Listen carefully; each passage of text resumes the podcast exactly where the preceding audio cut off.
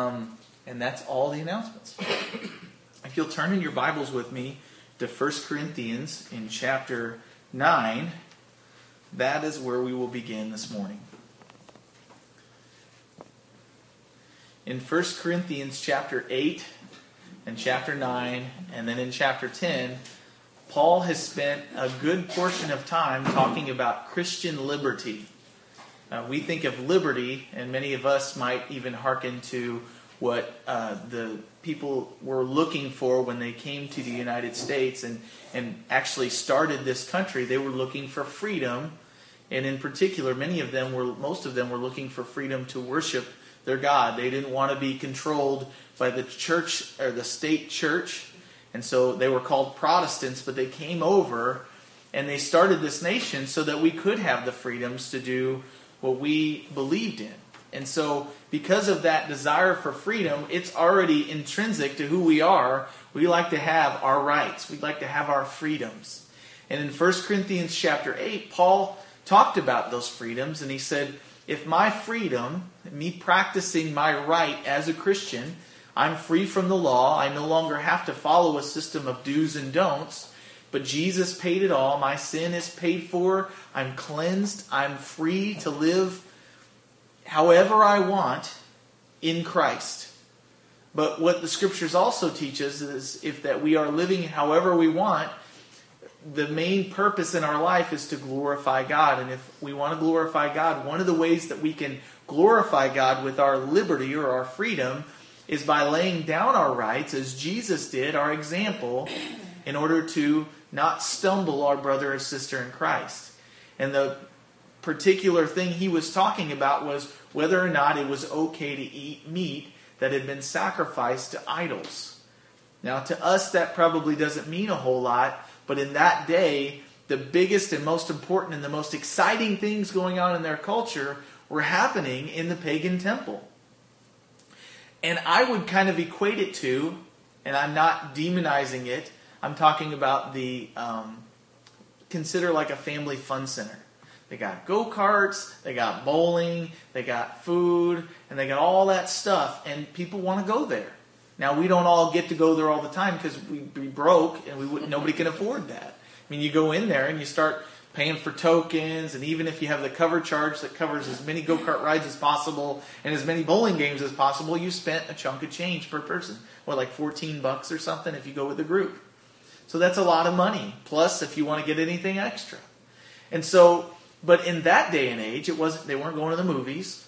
They weren't going to, uh, you know, the, the IMAX to see Star Wars. They weren't going to the Family Fun Center. They would go to the pagan temple where the, the, goings on were happening. It was exciting.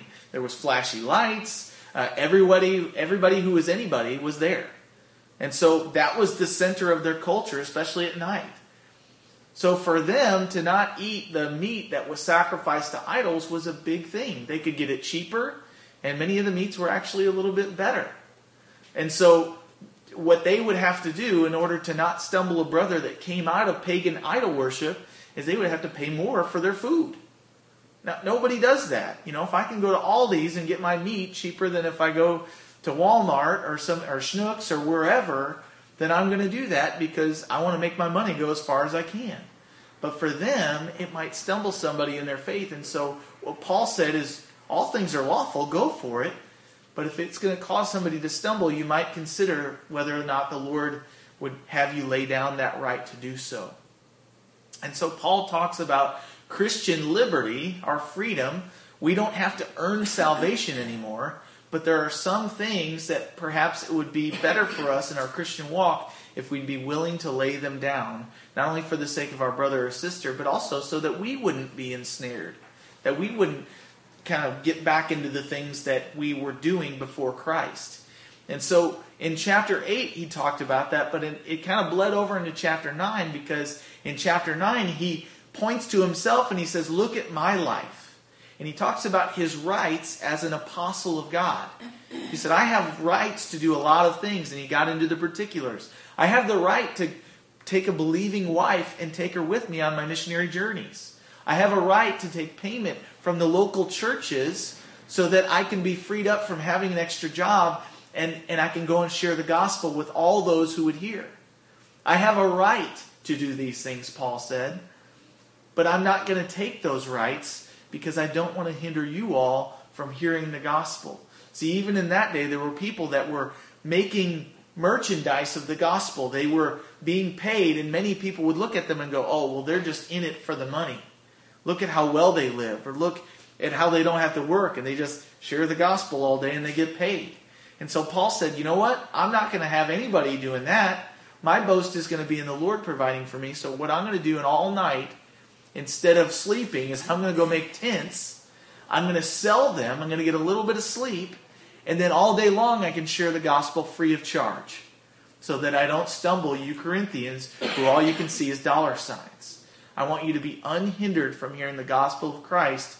And you, I want you to see that it's free of charge. Because to them it was a stumbling block. They loved money, they loved affluence. And it would be a snare to them if they saw someone who was proclaiming to be a follower of Jesus that had any money or was of means. So Paul says, I lay down that right. And he says there in verse 15 of uh, 1 Corinthians 9, he says there, I have used none of these things, none of these rights, nor have I written these things that it should be done so to me, for it would be better for me to die than anyone should make my boasting void. For if I preach the gospel, I have nothing to boast of, for necessity has been laid upon me. Yes, woe is me if I do not preach the gospel. For if I do this willingly, I have a reward. So he's going to talk about rewards today. If I do it willingly, if I surrender my life, my calling, my impetus, everything that makes me go, if I give that to the Lord and say, Lord, you tell me what to do and I will go do it, then I have a reward that is in heaven. Jesus said this. He does he said, Don't store up treasures where moth and rust destroy, but store up your treasures in heaven. And one of the ways that Paul did this is he said, Lord, I surrender my rights, my will to whatever you want me to do. And by doing that, he was able to be used in a mighty way by God. He says, What is my reward then? That when I preach the gospel, I may present the gospel of Christ without charge, that, I, may not abuse my authority in the gospel. He says, For though, verse 19, I am free from all men, in other words, I don't serve anyone else, I serve Jesus alone. I'm free from man's opinion of me. I think that's important.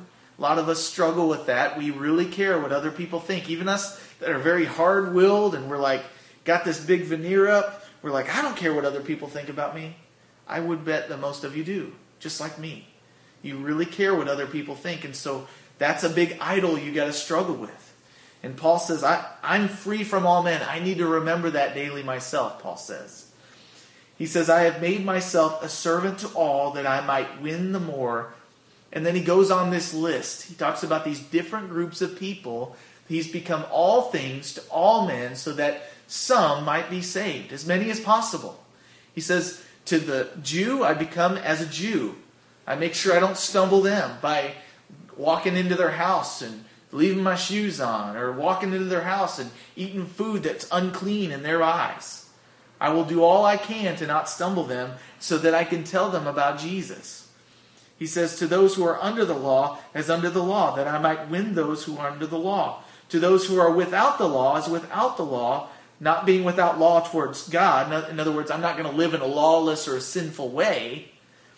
But he says, But under the law toward Christ, that I might win those who are without law. He's talking about the perfect law of liberty. The law that says, I am free in Christ and I can do anything I want as long as I'm doing it to glorify God. But if it's going to stumble someone else, it's the law of love. I'm not going to do this thing because it might hinder someone else from seeing Jesus or seeing Jesus in me.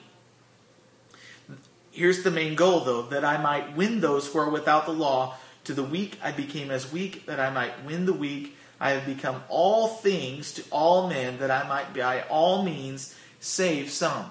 Now, Paul's not talking about himself being the Savior, but so that by all means, anything in his life that is a possibility that God can use to draw people to Jesus, he says, Lord, it's yours. Use it however you want.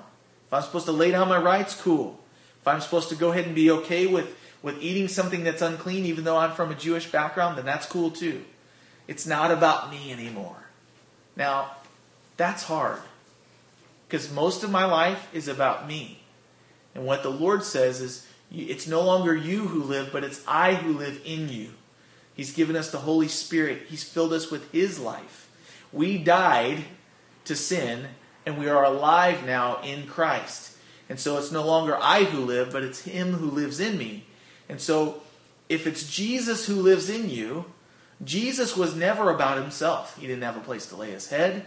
He never cried out for his rights. Even when they were taking him to the cross, he didn't say, Hey, I'm the king, I'm the Lord of Lords. No.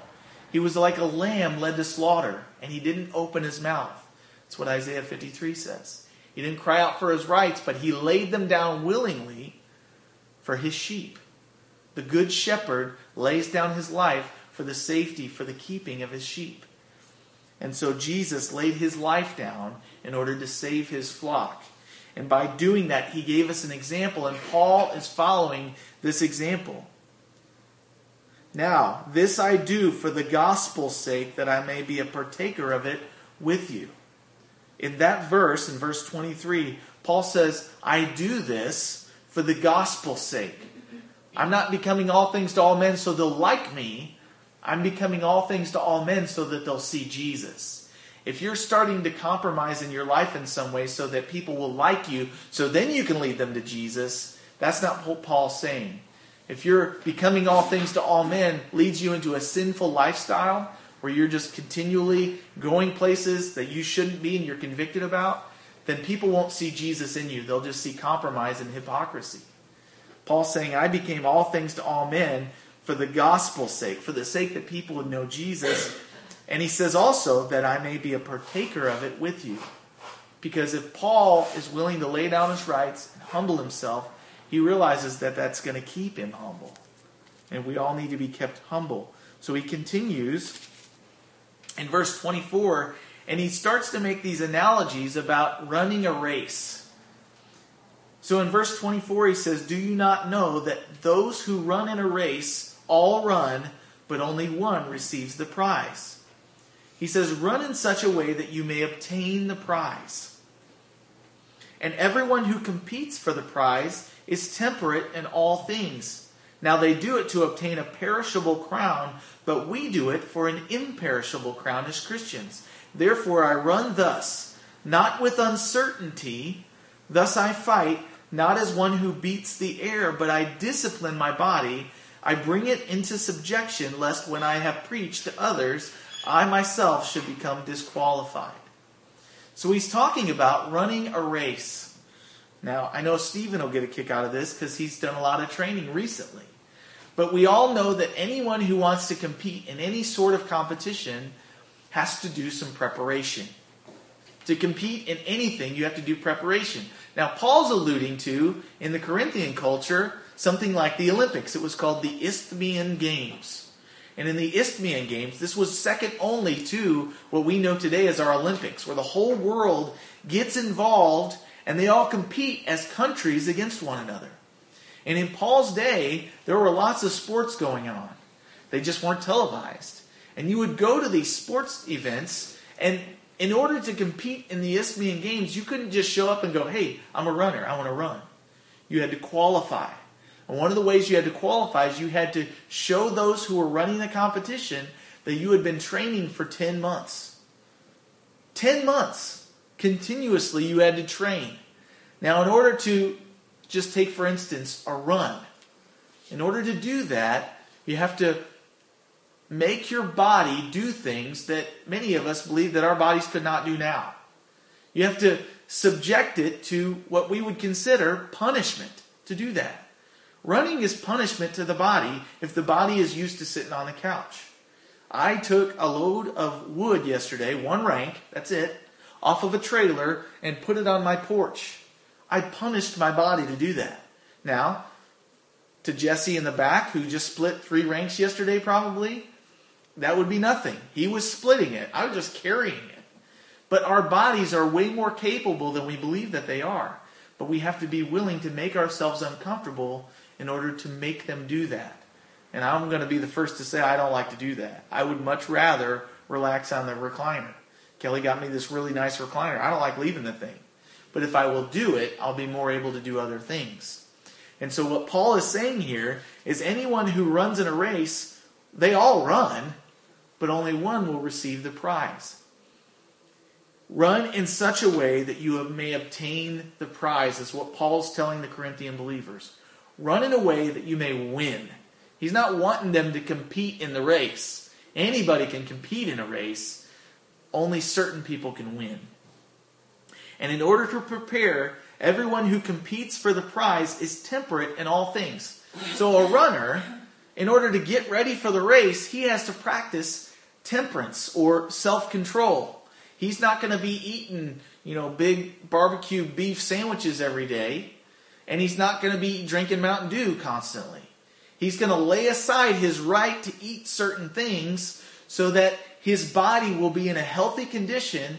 And when he wants to run and he tries to draw more strength, he's got enough protein, he's got enough greens in him so that when he goes to run and he asks his body to push a little harder, that the energy is there. His gas tank is full with good fuel. And in the same way, in this Christian life, in order to not just compete, but to compete for the prize and win it, this Christian life is a race, and it's not a sprint. It's a long distance run. It's one of those where we have to keep going day in and day out. And what we are always afraid of is that we'll mess up. But the Lord is with us and He gives us the strength. And the way that we compete is not by eating certain foods, but it's by daily taking in and consuming the bread of life, the water that comes from the rock of God. And as we eat those things, what we'll find is we'll have a well balanced diet. We'll be instructed in how we are to carry ourselves through this life, and we'll be able to compete in a way where we're going to win. Paul says, Therefore, I run thus, not with uncertainty. He knows that the prize he can compete for is something he will get if he'll fight. But he says also something that I think is interesting. Verse 25 Everyone who competes for the prize is temperate in all things and they do it to obtain a perishable crown. Now, what was the crown in those days? It was kind of a wreath. Just like we see in the Kentucky Derby, they put this big wreath of these beautiful flowers in a perfect arrangement. They put it on you. What, what happens to flowers after a couple of days after being plucked from the ground? They, they perish. They die. They wither. They fall off of their stem. They're no longer pretty. They're kind of wrinkled and shriveled and they're beautiful when they're beautiful but they perish. It doesn't last. It fades. And that glory that people get when they compete in a in a race and they win everybody's excited but then there's like okay you're going to run next year? You're going to run next year? Because it always fades. You have to keep going and you have to keep racing again but paul says the, the crown that we are running for is one that is imperishable the crown of life. This, this crown that apparently has nothing to do with our salvation, it has everything to do with rewards that we will obtain by the way that we run the race of faith in this life. And once we die, the race is over. We no longer can earn rewards. And these rewards, we're not going to be up in heaven with our big trophy room.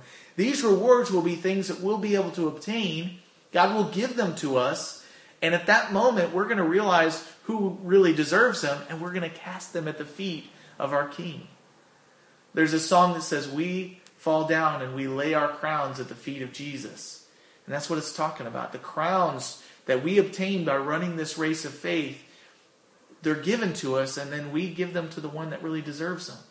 Because not only does he give us salvation, he gives us the faith to believe in salvation, he gives us the steadfastness, the, the discipline to be able to continue to go. He gives us the ability to, to surrender our will to His. And so he says, I do all these things. Verse 30, 26 says, I run thus, not with uncertainty, and I fight not as one who beats the air. He's not fighting against something that really means nothing, is what he's saying. He's not competing for a prize that really doesn't mean anything. In verse 28, or excuse me, 27, he says, But I discipline my body and I bring it into subjection, lest when I have preached to others, I myself should become disqualified. He says, I discipline my body. How do we discipline our bodies? How do we, he says there, bring it into subjection. That phrase, to bring your body into subjection, means I lead it around like a slave. I make it surrender to my will. I make it do what I want it to do. And the idea is there, he's not overcoming by his own power, but he's saying that Christ in me, the Holy Spirit, is the one that's supposed to be in control of my life now. But I'm still carrying this body of flesh that has desires and wants, and it tries to tell me that the things that it wants, it not just wants them, but it needs them, and it tries to conquer me, and it overcomes what I know I'm supposed to do. And Paul says, I don't let it. I discipline it. I tell it no. We could after the holidays especially, I, I know that I need to tell my body no sometimes. There are still bowls of sweets that keep showing up at our house. And my wife the other day, we had this big bowl of sweets Rebecca brought over, and we ate a bunch of them, and we froze some of them. But there were some we left out on the table, and Kelly looked at me and she goes, I, I don't have enough self control. Get this out of here. Take it to work. And it's wonderful food. So then, uh, then it's sitting in my desk while people are coming by going, Can I have some of this? I'm please take it. You know, it's it tastes wonderful, but get it out of here. I'm gonna, you know, and um, it's a blessing, but it's also something that we have to we do have to be temperate. We do have to say no to our flesh. Our flesh wants things that are not good for us physically, and our flesh wants things that are not good for us spiritually. I am free in Christ, right? I can't do a minutia of a work to add to my salvation. Positionally, I am already sealed for heaven. Jesus paid it all. When he was on the cross, he said, It is finished. But I wrote some notes here. I have freedom in Christ because of that. In the games Paul is talking about, a person, excuse me, I was going to talk about liberty. We are at liberty in Christ to do anything we want. We are at liberty in Christ that if we sleep in on a Sunday morning, do we lose our salvation? No. No, because our salvation is not based upon works. Because if it was, we could brag about it. Hey, I got up this morning, went to church. I'm going to heaven, and you're not, right? We don't ever say things like that because we know better, but sometimes we can kind of feel like that. Hey, I did it today. Well, if you did anything, God did it. But we are at liberty in Christ to sleep in on a Sunday and skip church. We're at liberty in Christ to not read our Bible every day. We don't have to do that. It doesn't save us. We're at liberty in Christ to not give thanks for what God provides on our plates or in our paychecks. We don't have to give thanks. God gives us the ability through grace to, like, we don't have to. We're at liberty in Christ to do so many things, but taking advantage of these liberties in the wrong way will stunt your growth as a Christian. Taking advantage of these liberties in the wrong way, they will even hinder you from growing. If you are growing a garden, you do certain things to make sure that it produces fruit. You make sure that the soil is good. You fertilize. You water. You make sure it's in the sunlight. And there are things that we can do in our lives. We don't have to do them, but we can do them in order to produce fruit. And the whole end result is to glorify God, not to glorify self, not to say yes to your flesh. And so, Paul here, he says, there are things that we can do, but not all the things that we can do are good for us. We need to be in the body of Christ. We need, and I know I'm preaching to the choir, but on a Sunday morning, I'm with everyone else. My flesh says, it would be really nice to sleep in today because you got to go to work tomorrow. It would be really nice if I could just stay home and mow the grass in summertime, obviously. You know, I, I would love to stay home and, and have an extra day to sleep in and hang out with my, my family at the house. I'm not doing this. I'm not coming here on a Sunday morning just because I'm the pastor. I'm coming here because God gave me to this to do. This is my part in the body of Christ. Everyone has a part in the body of Christ. Mine's more visible than some. But if I will do what God's given me to do, then what it will do is it will continue to get all the nastiness out of my life and God will use it to refine me and bring glory to his name through me just subjecting my will. To me saying no to my flesh and saying yes to God. That's what we were singing in that song. Yes, Lord. Yes, Lord. I'm trading my, my sorrow, trading my shame. I'm giving my identity to you. I'm no longer identified by my hobbies. I'm no longer identified by what people think of me. I'm identified by who I am in Christ. So Paul says we can do things, anything we want, but he says, I choose to discipline my body, to lead it around like a slave, lest when I have preached to others, I myself should become disqualified. Now, the idea is not about being disqualified for salvation. The idea is being disqualified for rewards. Because everyone who competes in a race, to stay on that analogy, has to compete according to the rules. And if we break the rules during the competition, we're disqualified from receiving the end result, the reward. So he gives examples in 1 Corinthians 10. He gives Old Testament examples of Israel. The nation of Israel was given to us as an example of what the life of faith should look like for a Christian. He says, Moreover, brethren, I do not want you to be unaware that all our fathers were under the cloud. So, without us realizing it, he may be switching to something that we're not aware of, but to his readers, they were well aware of what he was talking about. He says, All our fathers, meaning those who went before them in faith as the nation of Israel, they were under the cloud all passed through the sea, all were baptized into Moses in the cloud and in the sea, and all ate the same spiritual food, all drank the same spiritual drink. For they drank of that spiritual rock that followed them, and that rock was Christ. But with most of them, God was not well pleased, for their bodies were scattered in the wilderness. So, in this example, he's talking about the nation of Israel. They had experienced miraculous things that God did for them. One of the things that God did for them when they were brought out of Egypt, the story of Moses bringing them away from the slavery, they were slaves in Egypt. That was a type of sin. We were enslaved to sin before Christ. And then Moses, the deliverer, came. He spoke to us and led us out. Now we know that God, through Moses, did lots of plagues on the nation of Egypt to get them to let his people go. And they refused. And finally, they let him go. And as they were brought out, they practiced Passover for the first time. And then they crossed the desert and they got to an impasse the Red Sea. They get to the Red Sea. What are they going to do? They can either go around, which was quite a journey, or they could pass across, except they didn't have a boat. And it was not just the Reed Sea, like many modern day liberal theologists would say. They would say that it was the Reed Sea and it was really only knee deep. Because if God made the water go across, they could have just walked across. They didn't need God to make a dry path.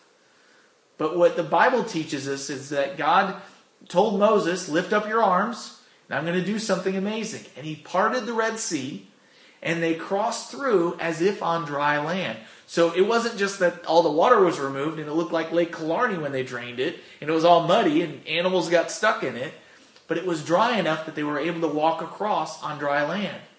So they passed through the Red Sea, a type of baptism when we are allowing ourselves to go under the water and then be raised up in Christ. Someone else has to lift us. God had to part the waters for them to be set free.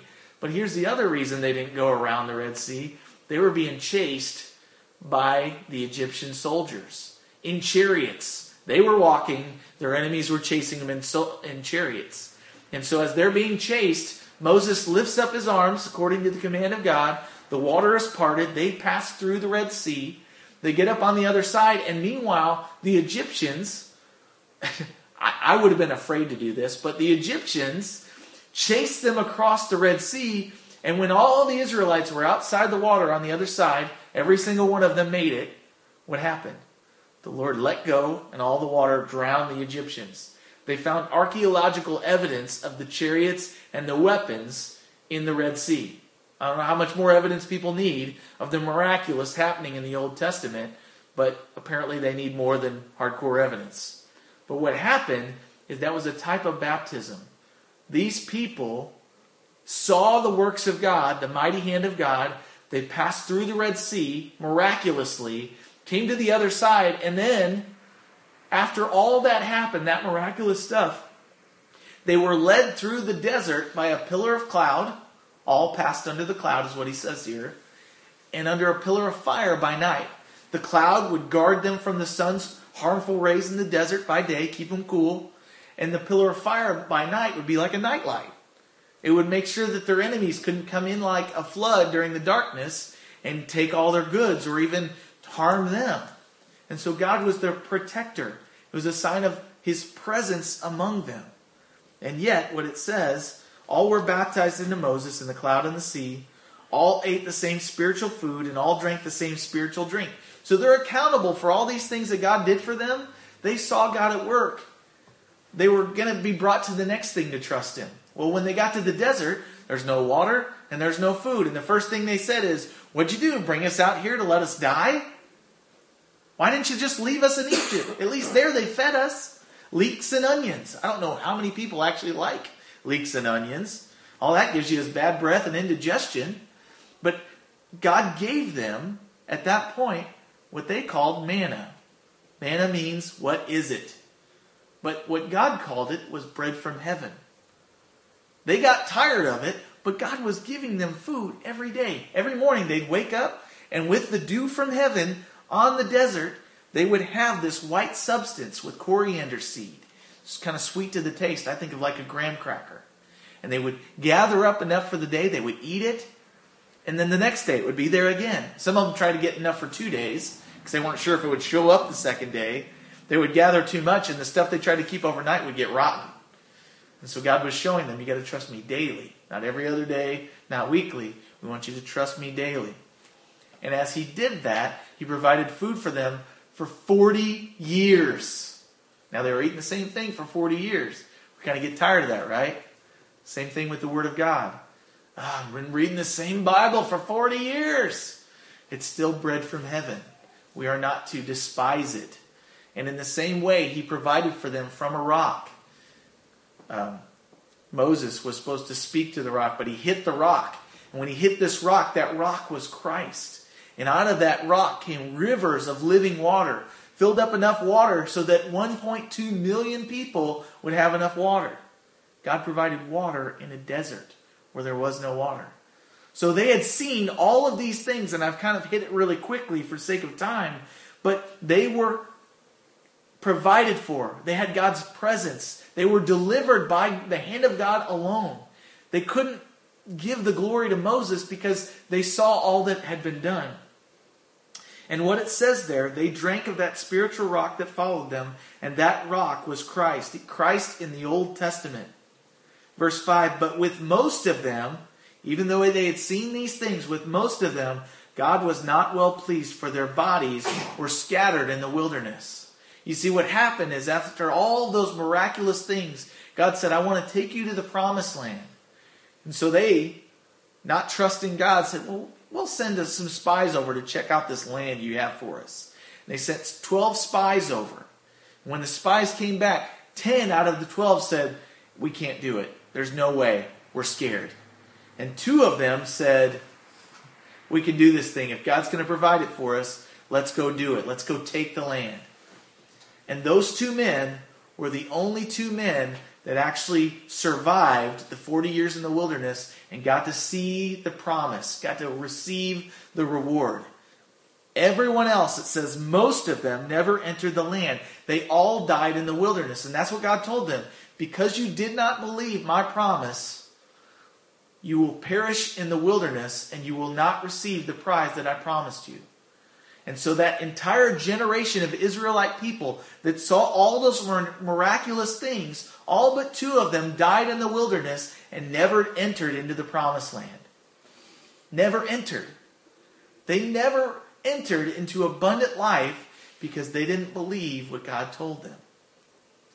And so, in the same way, God wants for us to be able to believe and to trust and not despise what He provides but to give thanks for it.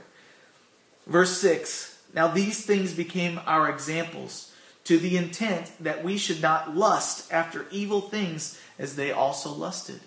See, the problem was not that God didn't show them amazing and miraculous power and show them he was able to deliver them. The problem was that they still had desires in their hearts that were not okay. They lusted after things that God didn't have for them. And so in verse 6 through 10, he gives some more examples. He says, Do not become idolaters, as were some of them, as it is written, The people sat down to eat and drink, and they rose up to play. Nor let us commit sexual immorality, as some of them did. And in one day 23,000 fell. Nor let us tempt Christ, as some of them also tempted, and were destroyed by serpents. Nor complain, as some of them also complained. Now, I don't feel like I'm, I'm probably the adulterer type. And I don't struggle with sexual immorality anymore because God has changed that in me. But one of the things that I think we often look over is number one, tempting God by despising what He provides. And also, He says there, nor complain as some of them also complained. See, a lot of them, they weren't worshiping false gods, but what really aggravated the Lord was that they were complaining. I struggle with complaining. That's one of the things I really have a hard time with. I complain and I despise what God gave me, and because of that, I can't be blessed by what God gave me. Uh, one of the things in Romans that marks the people that are destined for death and, and for destruction because they have rebelled against God is they weren't thankful. Simply, they weren't thankful. And so he says all these things and he gives all these Old Testament examples and just real quick in verse 6, he re- talks about how they, um, they lusted after evil things. He says, Don't become idolaters as some of them. He's referring to the moment where they had been delivered, they entered into the promised land, or excuse me, they were still in the desert. God was giving the law, the Ten Commandments on Mount Sinai. He made his presence known to the Israelites. And during that time, there was lightning and thundering, and there was this big dark cloud over the top of the mountain. And the Lord said, I'm going to speak to you my law. And they said, We're afraid. Let Moses go up there for us, and we'll hang out down here, and then he can bring the law to us. He can be our mediator. And so Moses went up on the mountain to meet with God, and during that time, it was 40 days and 40 nights. And during that time, they said, He's forsaken us. He's taking too long. Moses he brought us out here and he's just leaving us. And so what they did was they said, Aaron, help us out. We need a way to worship. And so Aaron took all of their golden rings, earrings, and, and the money that they had been given from the Egyptian people. He melted it down and he made a golden calf. I call it the golden calf meltdown. And they took this golden calf and they started to worship it because that's how they thought they were to worship God. That's how they worshiped God in Egypt but it was a false god. And so they had idolatry going on. And as they did this idolatry, what happened is they started to eat and celebrate God's deliverance. But as they celebrated, it says they sat down to eat and drink and they rose up to play. That word play is not like they went to the playground and started swinging on the monkey bars. They rose up and they caroused. They committed sexual immorality as part of their worship of this calf idol they had made. And so he says, don't do that. And for the Corinthian people, they were in a culture where it was very easy to get into idolatry, and part of their worship of these false gods was that it was sexual immorality. He says, Don't give in to the temptation to worship like all the other people do. He says, Don't commit sexual immorality as some of them did, and in one day, 23,000 people fell. See, sometimes when we get into things, it means not only are we disqualified from being a servant of the Lord, we are disqualified from receiving a reward, but we also sometimes, I believe, that God ends someone's life because he can't trust them to be down here and be his witness. And we see that in the beginning of the book of Acts where Ananias and Sapphira, they gave an offering to the Lord, and during that time, they gave an offering and they said it was everything from selling their property. And they lied to the Lord. Well, the Holy Spirit knew that they were only giving partial. They didn't have to give any of it. And so he called them out on it. If you're going to give an offering to the Lord, give it from a pure heart. And so the Lord took their lives so that all the people would fear the Lord, not in like being terrorized by him, but have a healthy respect for him that God is a God who sees all and he knows the intents of our heart. He wants his church to be pure. And so he's warning them. that there are some things that are lawful, but not all things are helpful. He'll get into that into the end of this chapter. But here's the last point I want to make. Verse 11. All these things happened to them as examples. All these things happened to the nation of Israel as an example for us. And they were written for our admonition, for our learning, upon whom the ends of the ages have come. Paul's giving us this as an example. Many people believe that the only way to learn things in life is to fail a whole bunch. And I used to believe that.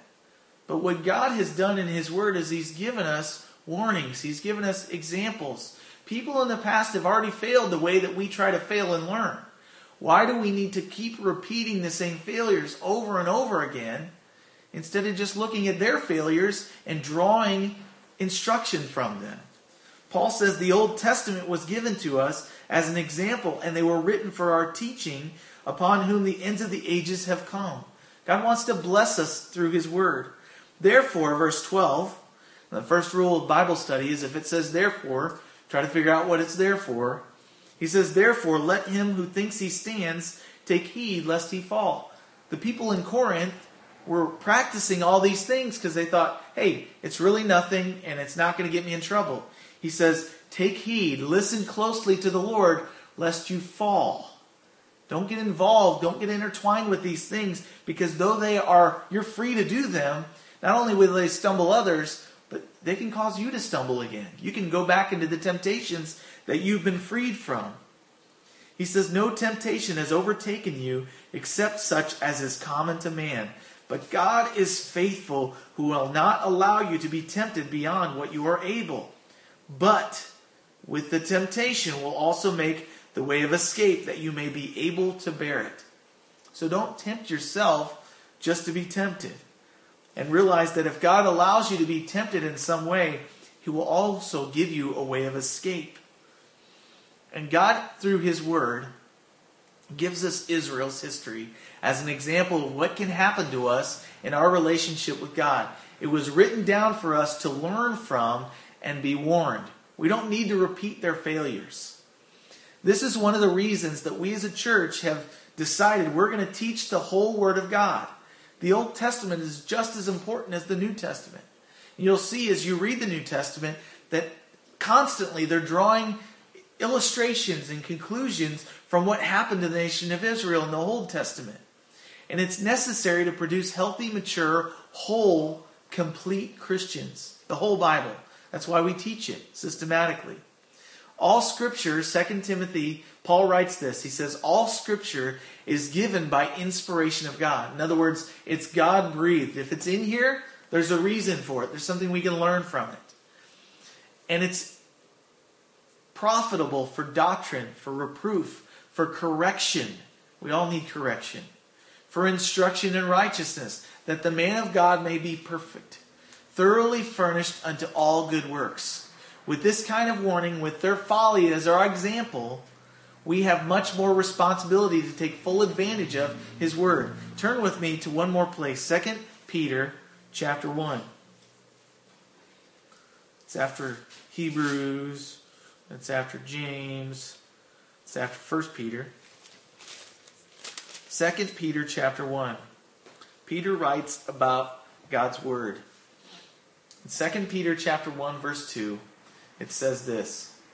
He says, Grace and peace be multiplied to you in the knowledge of God and of Jesus our Lord, as his divine power has given to us all things that pertain to life and godliness through the knowledge of him, Jesus, who called us by glory and virtue, by which we have been given to, excuse me, by which have been given to us exceedingly great and precious promises that through these you may be partakers of God's divine nature, having escaped the corruption that is in the world through lust. That word lust comes up. The desire for things that God doesn't have for us. Verse 5 But also for this very reason, giving all diligence, the word being kind of like discipline, disciplining our bodies. Add to your faith virtue, to virtue add knowledge, and to knowledge self control. Be willing to give things up. To self control, perseverance, the ability to run a long distance, and perseverance, godliness, and to godliness, brotherly kindness, and brotherly kindness, love. We, it's all for the sake of love. For if these things are yours, which they are, they've been given to us in Christ, and they abound or overflow, you will be neither barren nor unfruitful in the knowledge of our Lord Jesus Christ. For he who lacks these things is short sighted even to blindness, and has forgotten that he was cleansed from his old sins. And that's the purpose. Anyone who has these things is blessed, but he who lacks these things has nearsightedness issues. They're thinking about the short term versus the long term. And I heard a guy the other day, he, he took a rope. It was Francis Chan. He took a rope and he had a 50 foot rope, okay? And the first four inches of it he put white tape around it to, to basically give the illustration that this four inches of this 50 foot rope is your life now. And the 50 foot rope is eternity. And many people who are not believers in Christ that don't have eternity in their minds ahead of them, they are spending their entire time preparing for this last inch of a four inch rope. Meanwhile, they've spent zero time preparing for eternity what God has given us to do, His purpose for us in this life, to glorify Him through Jesus Christ, is what's going to prepare us for eternity, the long run. And so, what God says is do everything, be diligent to prepare for eternity by letting God have this four inches of your rope. And if you let Him have the four inches of your rope, the 50 years or the 50 feet or the eternity, really, its immeasurable amount of time, you will have no regrets and you will be with Him forever. And the purpose that God created us for was to enjoy Him forever. But when sin entered in, here's what happened. We were no longer in fellowship with Him. We couldn't even enjoy Him for five minutes. And we desired, we lusted after something else. And what God says is, you need to lay down your lusts and your desires and, and Quit despising what God has provided for you through Jesus and be prepared to enjoy Him forever. And so, um, as we think about that, we think about the new year, and we have communion before us. But we also um, need to think about those that will take along with us through our faith or through our disobedience. Uh, I have too many people in my life that have followed me through all my years of disobedience that are still walking without a relationship with God. And have all these people that God wants me to invest in and, and point them to Jesus. And many times they get so worked up about what they're doing, and I don't consider where am I at right now. And the Lord wants us to consider how are we being effective or ineffective for Him. And so as we take communion today, um, before we get started, I'm going to lead a song, and uh, and then we're gonna. I want all of you you guys too to be able to come up and, and take communion. And while I'm singing the song, just take some time and, and reflect upon all the things that God's forgiven you, where you started, where you are now, where He wants to take you, and what this year is going to look like. We just spend some time with the Lord and ask Him, Lord, what do you want from me this year? What do you want from me tomorrow? What do you want from me this week? And after you do that, take communion at your leisure. I want you to do it one on one with the Lord. And then after that, we'll close with the song of worship. But just make this a time of reflection, spending it with the Lord. Because if you will put Him first, giving up things so that others will see Him in you will be no problem. You'll be willing to lay down your life just like He did for you. So let's pray.